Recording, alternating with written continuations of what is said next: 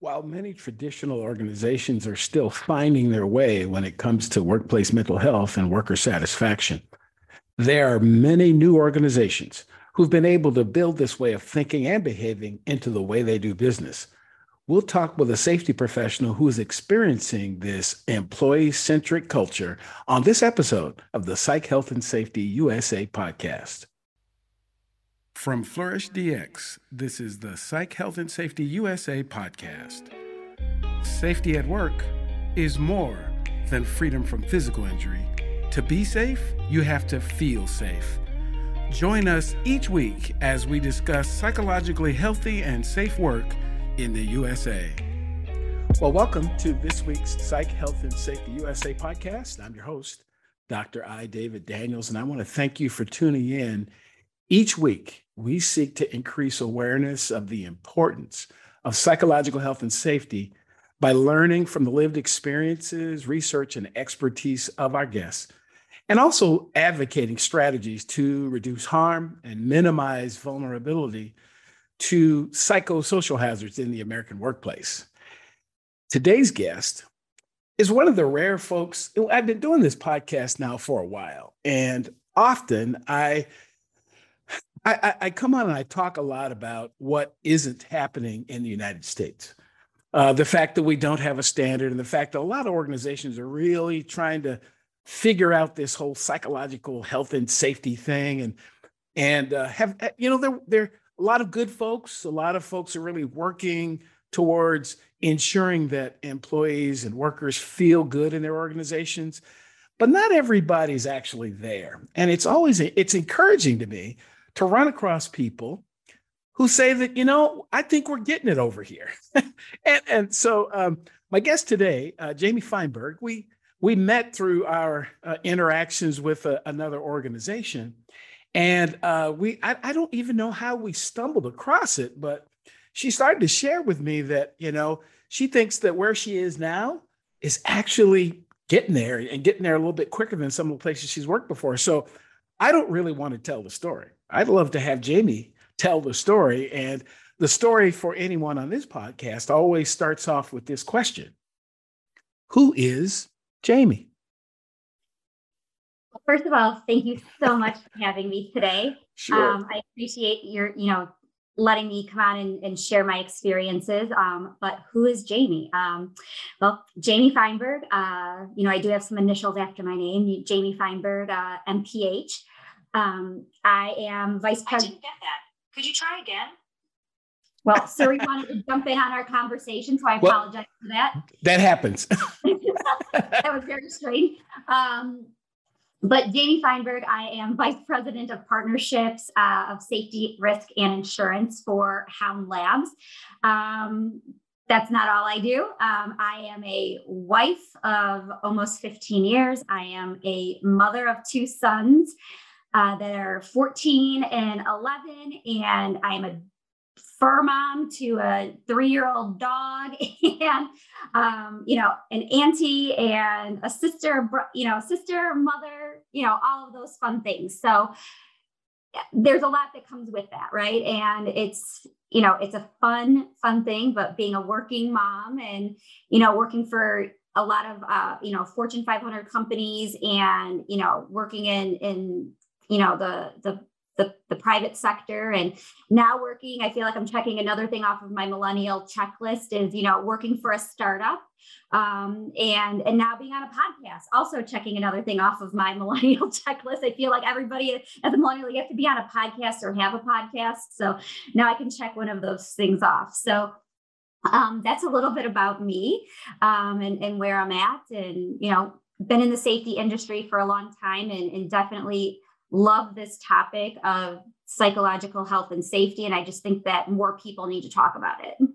Absolutely. Absolutely. So so you you mentioned uh so i'm happy to help you check something off the list because i'm an achiever type guy. Just love to see people get things done. Uh but so how did you what influenced your decision to become a safety person? Because you know folks come at this whole safety profession from a lot of different angles. So what, what's what's yours? I always tease that I fell into safety. I love puns. My kids cringe at it. Um, but I did. I am a I'm I like to say classically trained, right? My education is in community health and public health. And I actually, when I was in college, um, I was working in a factory for the summers. I worked in a factory every summer. I came home and I, um, you know, spent from 6 a.m. until 3 p.m. You know, I clocked in and checked into the factory and I worked with the maintenance department and I worked in a tool and die shop. And I learned firsthand what you should be doing and what you should not be doing. And it, and it helped me question a lot of things um, in regards to safety. So I did become very interested in occupational safety and health through my shared experience, you know, my experiences working um, in a manufacturing facility. Um, I also, you know, it, it, came to be that I needed to do an internship. Um, and they had a safety department there and they said, Hey, why don't you come and, you know, come back and do an internship. And when they also said that it was going to be paid, I was like, sold. um, so that's honestly how I, I, got into the safety field. Um, you know, I do honestly believe that a lot of safety professionals, you probably hear this, you know, most of us didn't really choose to be safety professionals. Y- you kind of get picked or voluntold that you're going to be responsible for safety. Um, but I really do believe that safety and fairness, it just plays into my core being. Even as a young child, I was very, very, um, you know, my parents used to say, tease me that I was kind of like the neighborhood avenger. If there was a bully in the neighborhood, I was going to take care of it, you know? So I was always kind of looking out for people and kind of, you know, making sure that, you know, everybody was, you know, getting a fair shot. And so I think that just being a safety professional just really it, it suited me and, and, and honestly being almost 20 years in it's it's been a really really great experience um, sometimes trying right um, and frustrating but it's always very very re- rewarding to um, be a safety professional well, you know, I guess some might say some find safety and some of us safety finds us. And I, I really, that was really interesting what you were sharing about your upbringing and and a particular word you used caught my caught my ear. You talked about how when you were younger, you you you felt this need to stand up for uh, yourself and for others when there were bullies around.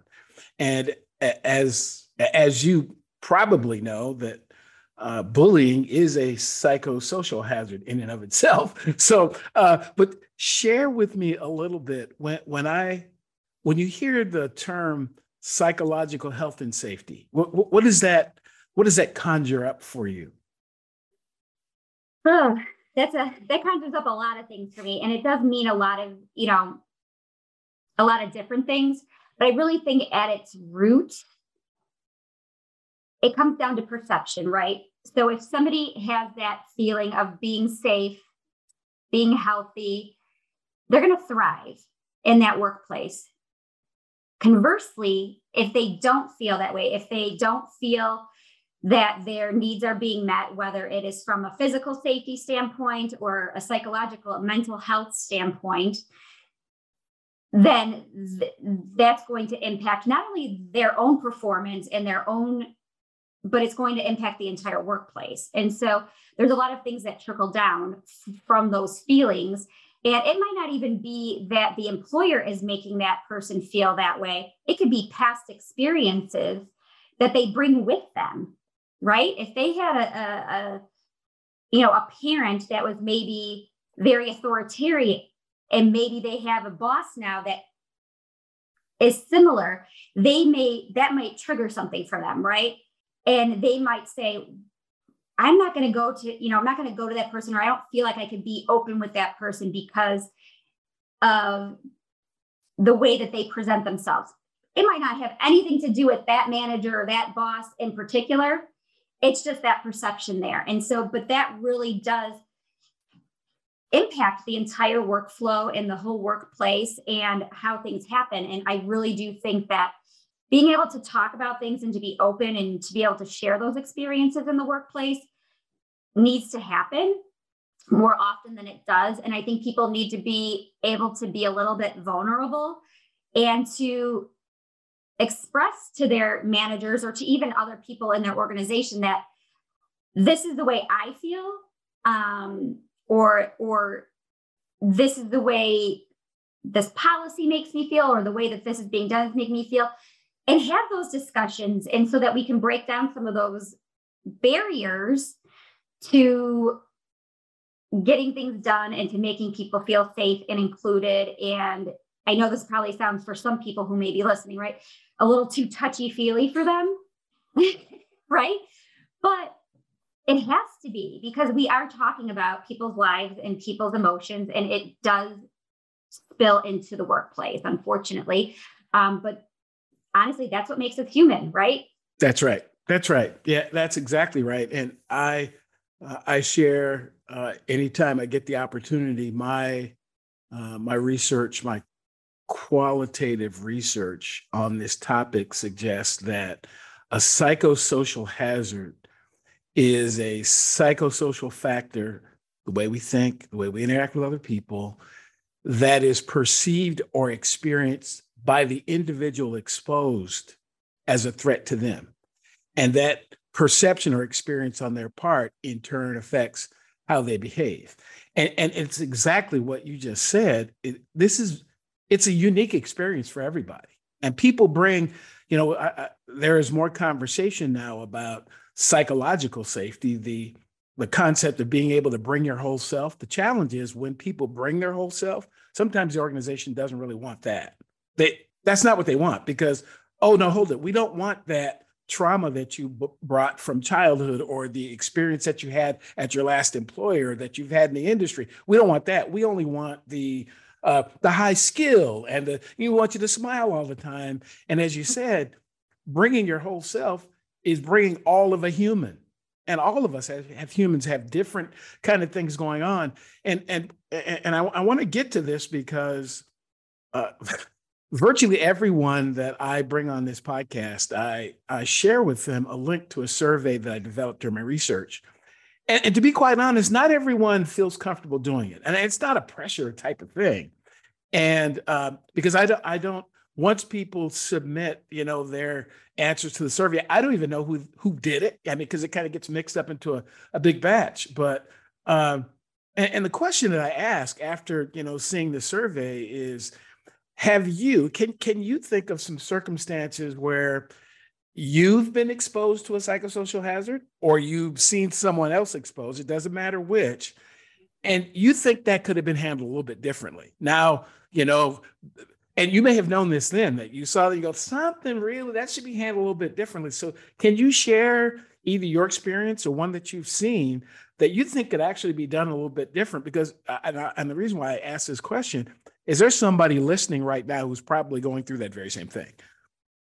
Got it. Okay. So one you know i definitely have seen this happen to other people but i've also had it happen to myself right? Where you just have different experiences where you walk in. When I first started out as a safety professional, I was young, 23 years old, hitting that, you know, manufacturing floor with my entire uh, the workforce out there were, were all male.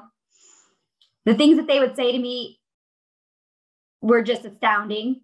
But I was used to it for a little bit because I did come from a manufacturing setting. But they would say, little girl, go back to your office we've been doing this longer than you've been alive. They didn't want to hear it, right? So I had to combat that. I came, I came about that, you know, came around to that pretty easily. I, I, I struggled with it for a little bit, but then I began to to understand who they were and how I needed to change my way of doing things to be able to impact them and to and kind of get their buy-in on what I was doing. When I moved into more of a corporate environment, that's when I was taken off guard by the way that some people acted, um, whether it was towards myself or towards other people. And, and in one experience for me personally was working on a team where I was a subject matter expert on the team um, in the health and wellness field. And I could not, the, the, the team lead, the executive on this team, he and I could not have been more opposite. And I like to tell people, I know I'm an acquired taste. I'm not for everybody. I'm very self aware. Um, and I'm fine with that. but he, it became to the point where I could not, anything I said or d- did, it was wrong. Didn't matter. He would he would say that my work was junk in front of the entire team. He would make me do presentations. Like if we were going to go to a meeting, I had to present all of my presentations, everything word for word in front of the entire team while they sat there and critiqued me.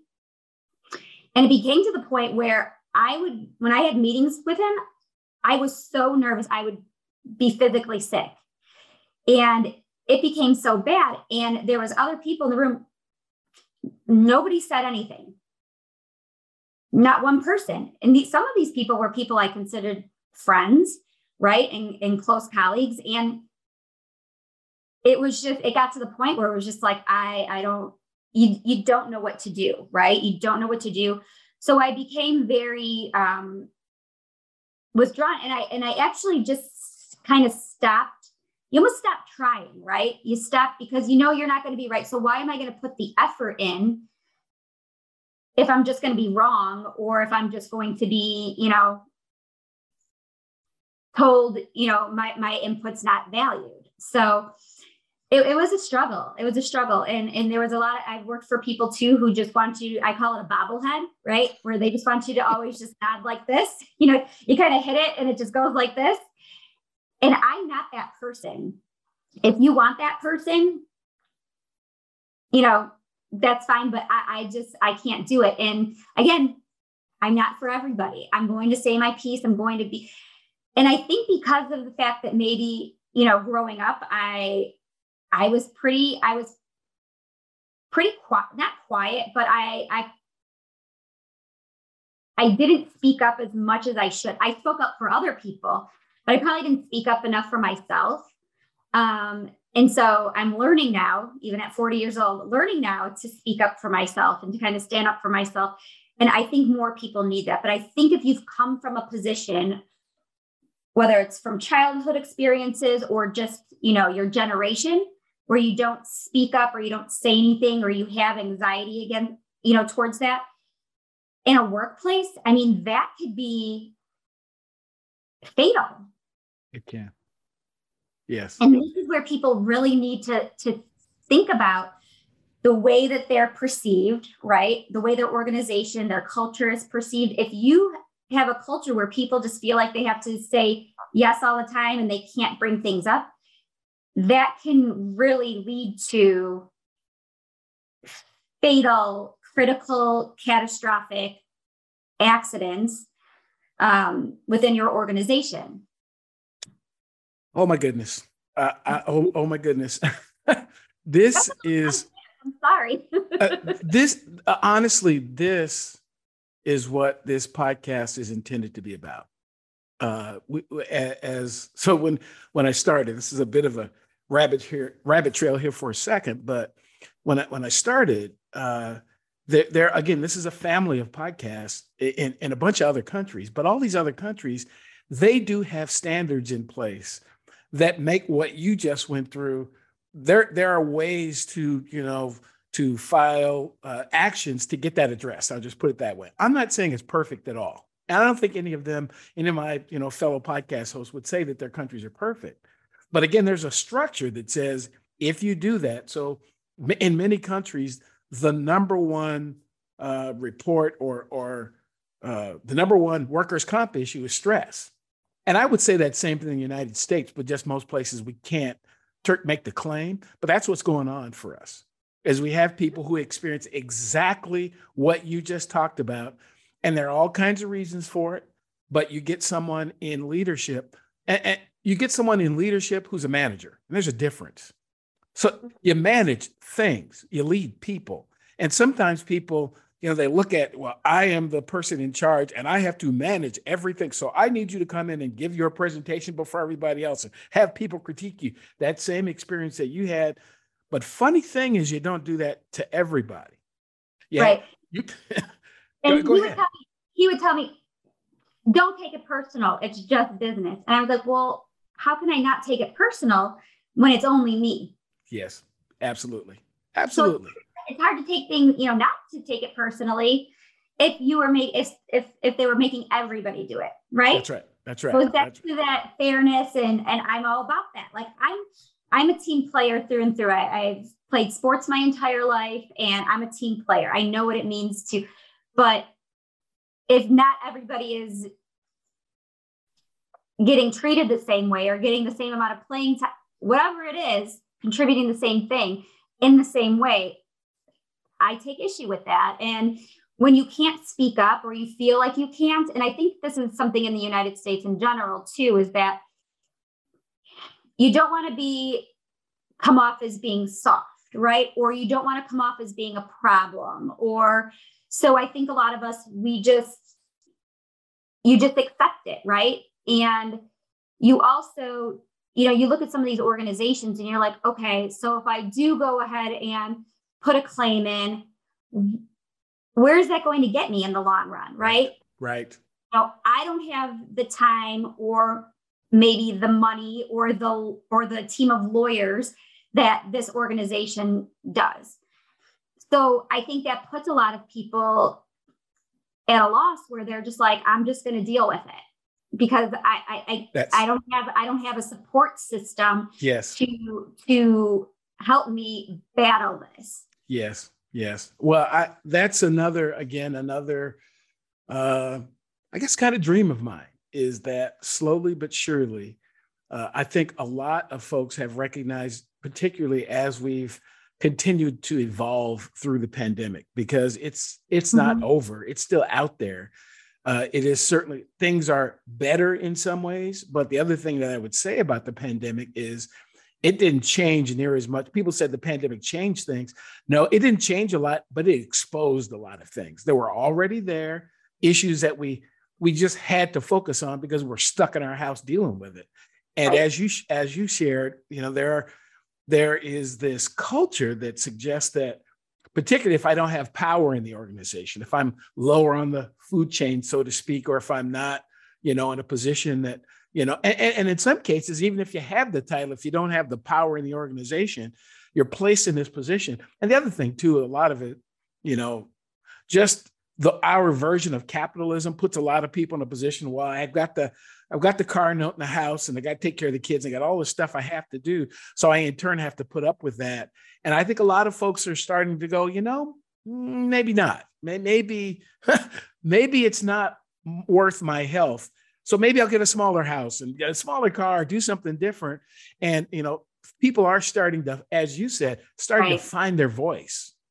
They really are, and I I, I think a lot of it has. I, there was a lot of reflection, I think, over the past few years for a lot of people of what really matters to them. So I think that made a lot of people change their minds on what they wanted to do, who they wanted to work for, and, and where they want to be, you know, what they want to contribute to this world. And I think being a contributor, I think, plays into a lot of it. Um, you know, a lot of companies will say that they, you know, they want people, they bring them in for a certain reason.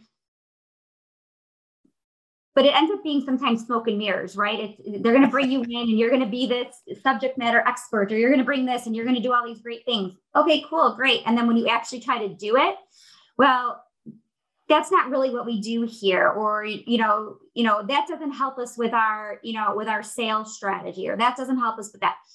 Okay well now you start to see clearly on really what's going on and, and what the value is of that organization.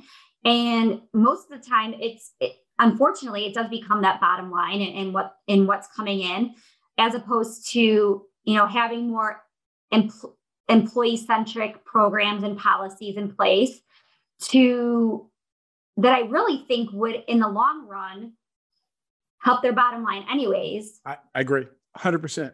100%.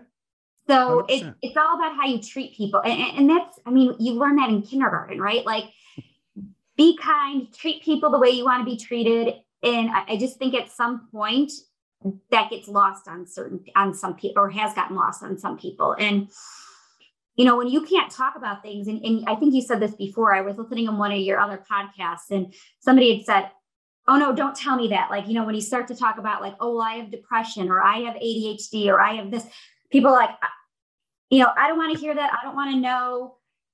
And it's like, no, but this could be a way for you to understand me better right. as an employee, to help manage me better. Not to mention for me to also work with my my colleagues. We do so many, you know, Myers Briggs tests and this and that and all these different, whatever the flavor of the month is for these, you know, personality tests. So we learn all about that stuff, but does that really matter? Right? It does. I think they're good, but if you're not going to do anything with them, but why don't we talk about some of these other things that might play into how you work with other individuals in your organization?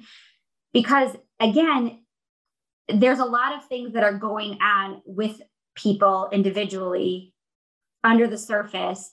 We put on our smile every single day. You know, you I say you put on your big girl pants, I put my smile on, you know, grab my cup of coffee and, and we hit, you know, you, you hit the meetings and you do what you got to do. And nobody really knows what's really going on. Right. And I think the more that you become aware of those things and start talking about them, I just think that it really truly makes you understand people at a different level. And I really do think that that makes people feel valued. It makes them feel safe, that they're in a safe place, that they can be themselves. I know we use a you know that word be authentic, right? Be your hmm. authentic self. But there was a lot of times that in, in previous jobs where even just the clothes I was putting on I was being unauthentic to myself, but because I had to come across a certain way to either customers, clients, wherever I was going, it became where I was like, this is not me. This is not Jaime. I'm putting on a show to show up at work today. It doesn't make you feel good at the end of the day, right? Like right. after time, that becomes very weird because you're not able to be yourself. Sure, sure, sure. So, so we, I, I, I don't know how we ended up uh, coming across this, but I, I, I, think you sent me a message on, you know, on social media or something like that, and suggested mm-hmm. that you had actually found, actually found a place that, from your perception and experience, actually has has been doing a bit better job. So, so talk a little bit about what you know. Let, let's go a little bit more into what you're doing right now and how you think your experience and your current company is different from the places that you've been before. Yeah, so I, oh gosh, back December of 2021, I started working for uh, my current organization, Hound Labs. And I think I found a unicorn, right? Um, and and I, I, by no means are we perfect, right? We're, we're, we've been around for about since 2014, but we are kind of a startup, right? A small organization. We're growing right now. We're preparing for launch of our first product. And it could be chaotic and hectic, right? But I will say that this organization from the get go has made me feel valued, has made me feel um, that they care about me, not just me individually as a per- person, but or as an employee, but as a person, right? They they care about what you're doing, what your family life is like, how things are going, your health. Like we talk about all of that stuff. It, and it's great. We're all, for the most part, we're all remote too.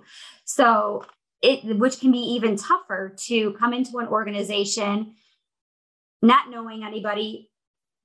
But at the same time, this company has made it so that we really, truly, I feel, I already feel like I'm very close to people that I've only maybe met once in person or we've only had Zoom conversations. Um, and it, it's it really truly is incredible to see. And the fact that our, our co-founders, um, Mike and Jenny Lynn, they are um, husband and wife team. They are parents. Um, they are professionals. They get it, right? They get that life isn't perfect, right? They they get work life balance probably more so than most people, being the fact that they have, I think, four children, um, teenage children. So they get it and they and they live it, right? So it's not just saying like, yeah, we have a great work-life balance here, and, that's something that they throw on a job description to get people to want to come there. It's actually shown, and and it's you know, and, and it's it's lived every single day, and so I, I really think that it's great. They expect a lot out of us, but at the same time, they're giving a lot themselves. Right. So it's they're not they're not that type of organization or those leaders where they're gonna you know stack you up with work this and then you know not expect that they're not going to do the same thing. So I, I, really think that there's there's a lot to be said there, um, and and I think that's huge, especially as you're as you're a growing organization.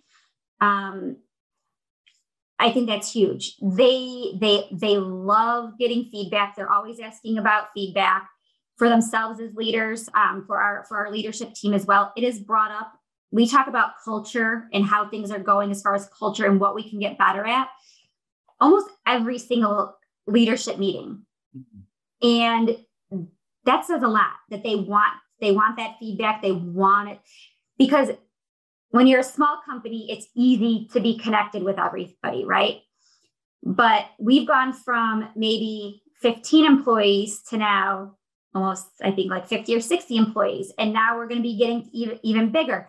How do we keep that culture and what when you start to grow right that's i think that's the hardest part i think companies are really but i, I really struggle with that with that growth and, and maintaining that so, so interesting how you've described uh, becoming a part of this new company. So, what does this company do?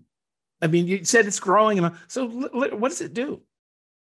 So, Hound Labs, we are a organization, uh, biotech company that we are uh, creating the actually getting ready to launch our very first product, which is the Hound Cannabis Breathalyzer.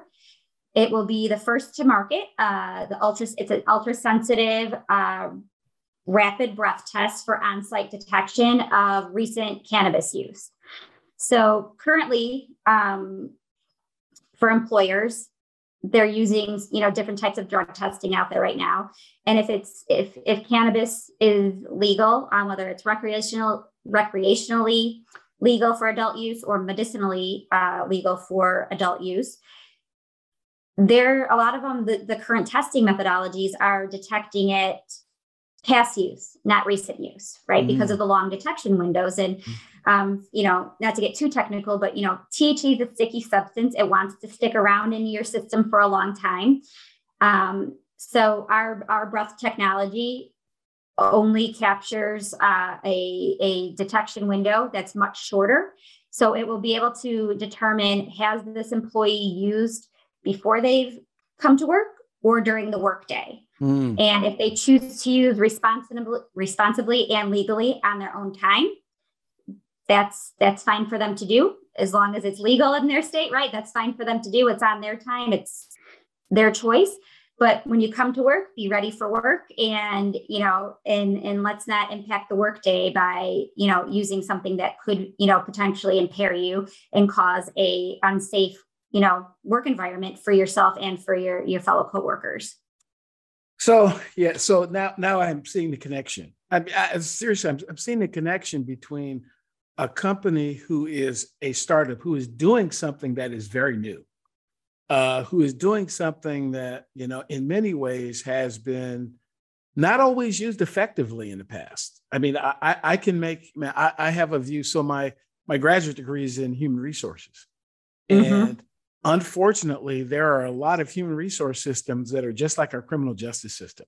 They really are. Mm-hmm. They uh, so they pick on certain groups. they they don't have real effective ways of addressing, right. you know, behave. As a matter of fact, some things that are inappropriate in the workplace are because of because of how the company feels because uh, you know uh, I just there's a lot of those issues out there and it's really interesting to hear that your company is going after something that is a concern for some, but isn't a problem as much some as sometimes people want to make it. They make it a problem because we try to address it as a problem, as opposed to, you know, from a safety perspective, you know, and I, I look at, you know, a lot of these things the same way. The question is impairment. It doesn't matter why. You can be impaired from not enough sleep. You can be impaired from from your boss yelling at you. you can be impaired by all kinds of things, but you know, as a as a culture, we've laser focused in on certain ones, you know, and turn them into a big deal. Yes. Yep. And on substances that maybe people just don't like or don't think that it's right to use or, yes. or, or do. And just because you don't agree with it doesn't mean that I shouldn't be able to do it. I'm not talking about me personally, right? But sure. that that sure. I shouldn't be able to use something legally on my own time, whether no matter what it is, right? So, and, and a lot of things that we talk about, and I think this is what what really drew me to Hound Labs is the safety and fairness. I mean, it speaks to me at my core being, right? Like safety professional, I've always been drawn to things being fair, equitable for everybody. And a lot of times in, in, in this world right now that we're living in, you're you're you're narrowly focusing on certain groups right? In the safety profession especially when when cannabis be, started to become legalized across the united states we really started to hear that terminology or that phrase of safety sensitive become much more in the forefront right? Because we're not going to test everybody now but we're going to test the safety sensitive positions. And when you start to look at some of the demographics of people who are in safety sensitive positions, it's usually lower wage, labor intensive. Um, you, you, also sometimes get into where it's more persons of color.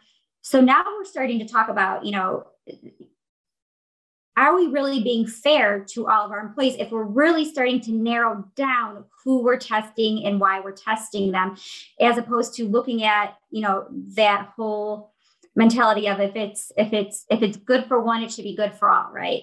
Right. And right. there's a lot of and, and the really the true purpose of drug testing at its core is to deter use. It's to deter use at work, right? During the workday, no matter what the substance is, it's, it's to deter use during the workday. But if you're not testing certain groups of people, you're basically saying it's okay for you to use because we're not going to test you, but not this group of people over here, or this group of employees over here. And so now there's this dynamic in the organization of, well, why us and not them? that's right. That's right. That's right. Yeah, and and you you know you you again you bring up another great point is that the the purpose of many uh, drug testing, substance testing programs is to deter use. When if it's really a safety thing, it ought to be about minimizing impairment because ultimately that's what matters. That's what's matter. There are all, all, kinds of reasons why people put things into their bodies. There's all kinds of reasons why.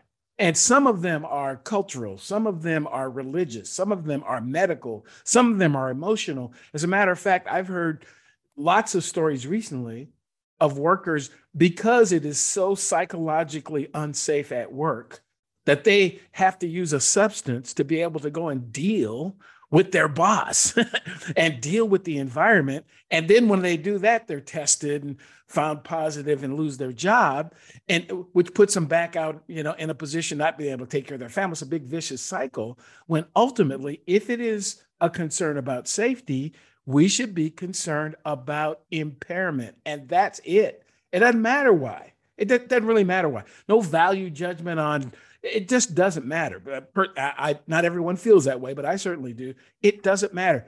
Is the person impaired? And then if they are impaired, why aren't we trying to find out the psychosocial contributors to why the person is impaired? not just, oh, the person was came positive for something. Well, again, had you paid them a wage that didn't require them to have to work a second job and to have to deal with some of the other things that they have to deal with, which sometimes they, you know, they self-medicate. I mean, this is a whole, this could be a really whole nother conversation. it could, it could. Yeah. It is. And I think a lot of people, they do turn to those things, whether it's for anxiety from work or anxiety for this or they couldn't sleep or this or that. There's different reasons why people use certain substances right? And some people just use it because they like it right? Yes. like yes. they like to have that glass of wine at night. Yes. Some people like to have you know a, a cannabis gummy before they go to bed. Yes. But is that Im- impacting them when they show up to work the next day? Wow. And that's wow. really what we should care about and what we should be talking about as as a as a culture, right? Because there is this paradigm shift, right? that it is becoming more acceptable. Yes, um, acceptable. Sorry, acceptable, and we we just need to start having a little bit more of a modern um, thought process to it, but also having more employee centric policies and programs out there that get to the root cause. Right, as safety professionals, right, we're all about getting to the root cause. What is it? Five whys are we asking, are we doing the five whys analysis and, and asking why did we, you know, why is this person doing this and, and having this issue? And are we just saying, you know what? Jaime has an issue. That's her problem. She tested positive. You know, she's out. Wow. On yeah. to the next employee. And a lot of companies are doing that.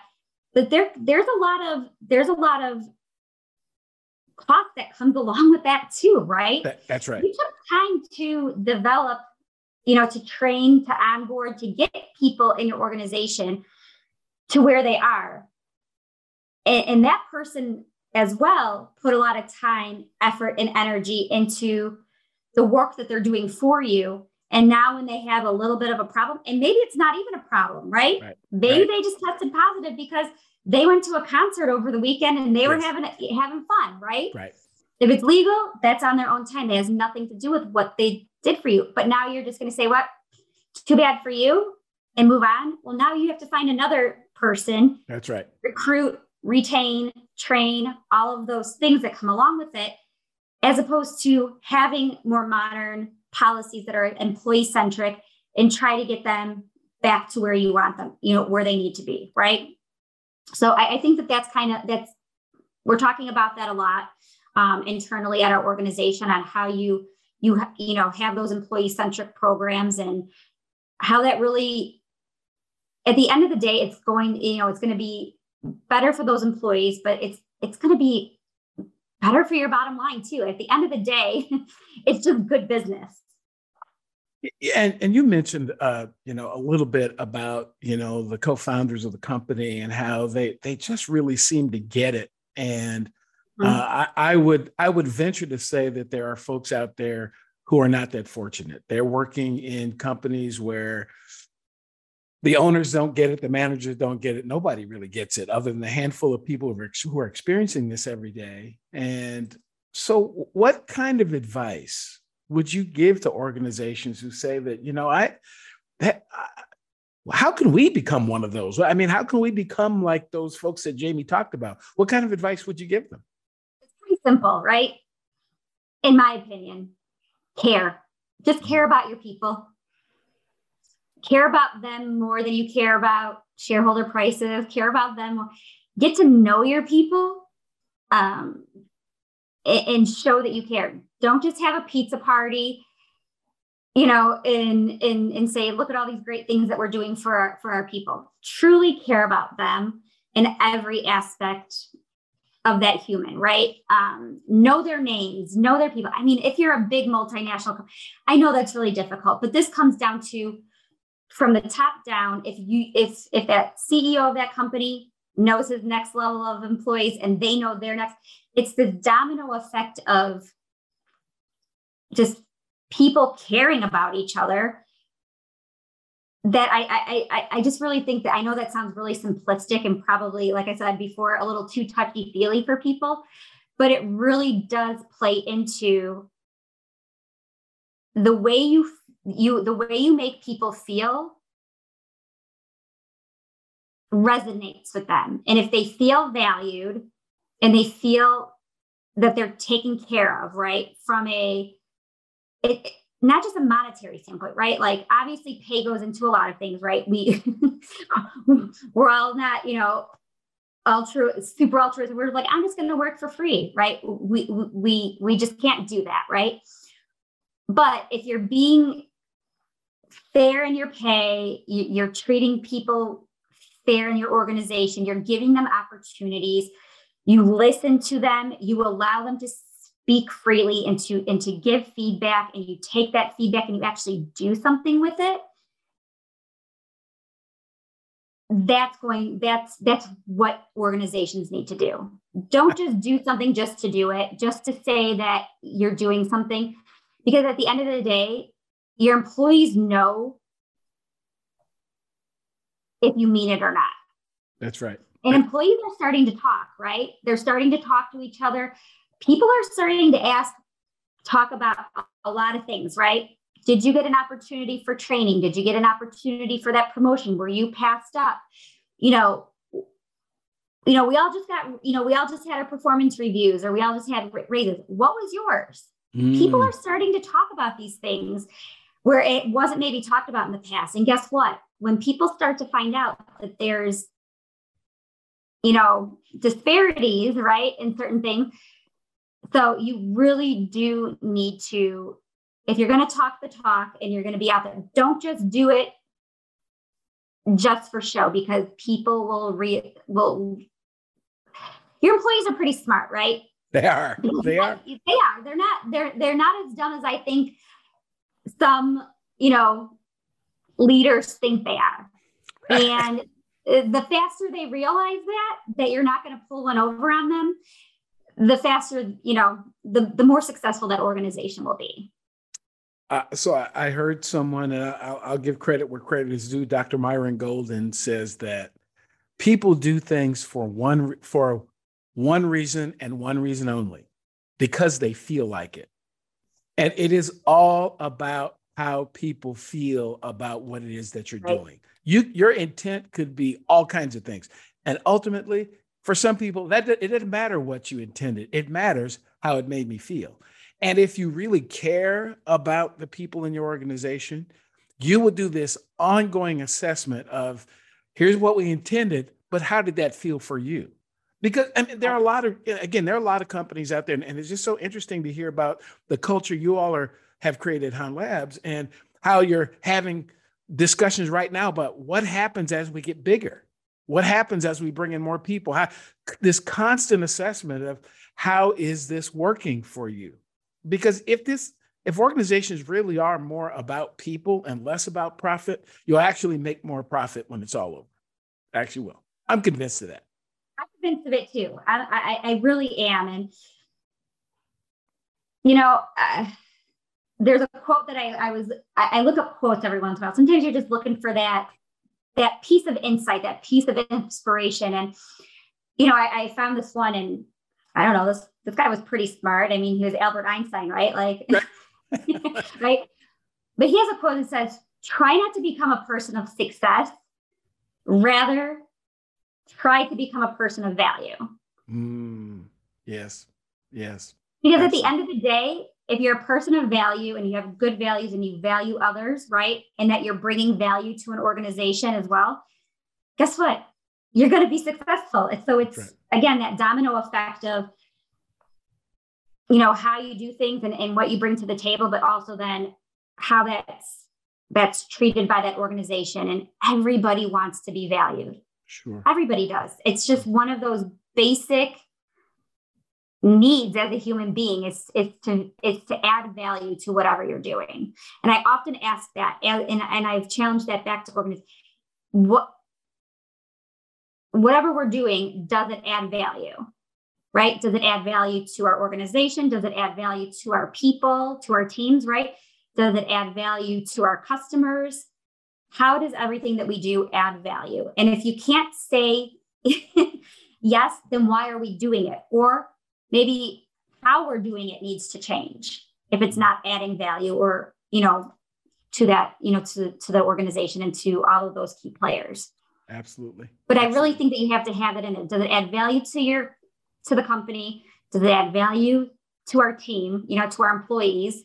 and does it add value to our customers if you're if you're answering yes to all of those things you're going to be good to go right? You're going to be Absolutely. pretty successful. But i really think that including everybody you have to look at each aspect. I think a lot of times we look at yeah this is good for the company or it's good for our customers or maybe the shareholders right? But it's not good for our employees. Mm. right? Mm. and how do we go back to making sure that everybody's winning when we're making a decision and that it that it that it makes sense for everybody involved absolutely wow uh, so we we uh, we shared a little bit of this off air but this is a conversation that could that could go on and on but so i can get folks to tune in later uh, th- thanks so much for for what you shared and sharing your experience. I think it's really important for folks to hear that this is not just pie in the sky. And and and I you know I appreciate what you said earlier that you know your company's not perfect, but it's certainly pursuing uh, what what you you know putting these words into action so people really feel it. And it's just really it's really wonderful to hear a safety professional talk about how even in your role as a safety professional you feel valued and you feel as if you're making a contribution and that's really that's what got this conversation going and, and I'm, I'm just really thankful that you've shared that so for for those out there who may they may not believe it they may want to follow up on their own um, what's you know if folks wanted to reach out and, and make contact with you or contact with your company how, how would they do that uh, they can reach me you can find me on linkedin um, you probably see me posting a lot on LinkedIn, uh, but you can find me Jaime Feinberg um, on LinkedIn. But you can also reach out to me uh, via email. Feel free to email me. Uh, it's my name is on the screen here. So it's jaime.feinberg at houndlabs.com. So hound like the dog and labs.com. And uh, I look forward to hearing from everybody. I mean, we're, we're on the brink of something great. We're looking to bring safety and fairness to uh, employees. Um, and it's it's been a really fun ride. And like I said, no organization is perfect, but as long as you're striving to be better every single day, you're headed in the right direction. Absolutely. Uh, as Arthur Ashe once said, success is not a destination; it's a journey. It's all all a journey. And uh, this this podcast and the conversation about psychological health and safety is particularly in the United States, a journey. It is not going to be perfect. It is not, it's going to have its lumps and bumps.